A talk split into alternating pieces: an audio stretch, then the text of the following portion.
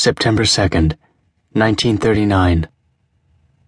I hear her footsteps on the mossy riverbank, see the sun flamed red of her hair as it swoops in rhythm to her run. She tilts her head, shields her eyes, but still I hide, drunk with hope and disbelief.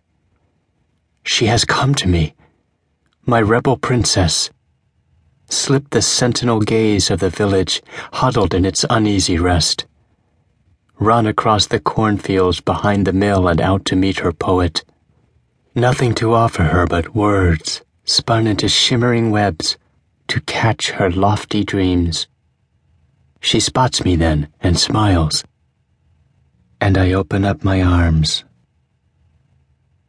After fifteen minutes of waiting, the old man pulled the sweaty toque off his head and scowled at the snow through the window. His long plaid scarf pricked his neck, adding to his annoyance. He could see little through the pale, wintry light in the room, but he could hear his wife thumping around in his bedroom upstairs, drawers opened and closed. What the hell was the woman doing up there? He felt a surge of alarm as he remembered the letter. How stupid of him to leave it in his desk drawer. He should have burned it as soon as he got it. When they got back home tonight, he would, once today's ordeal was over.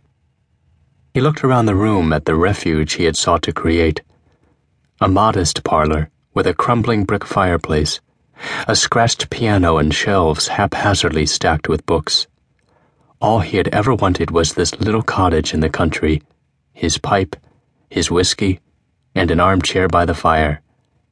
A retirement cottage, he had told his wife, far from cruel strangers and prying eyes, from a past that still lurked in his head. Yet in the end, he had not escaped. He leaned back in the armchair and willed away the sudden tears that filled his eyes.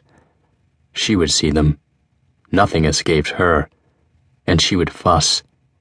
Not overtly, for she knew better but quietly, fluttering around the kitchen to make him tea, watching him with silent, questioning eyes.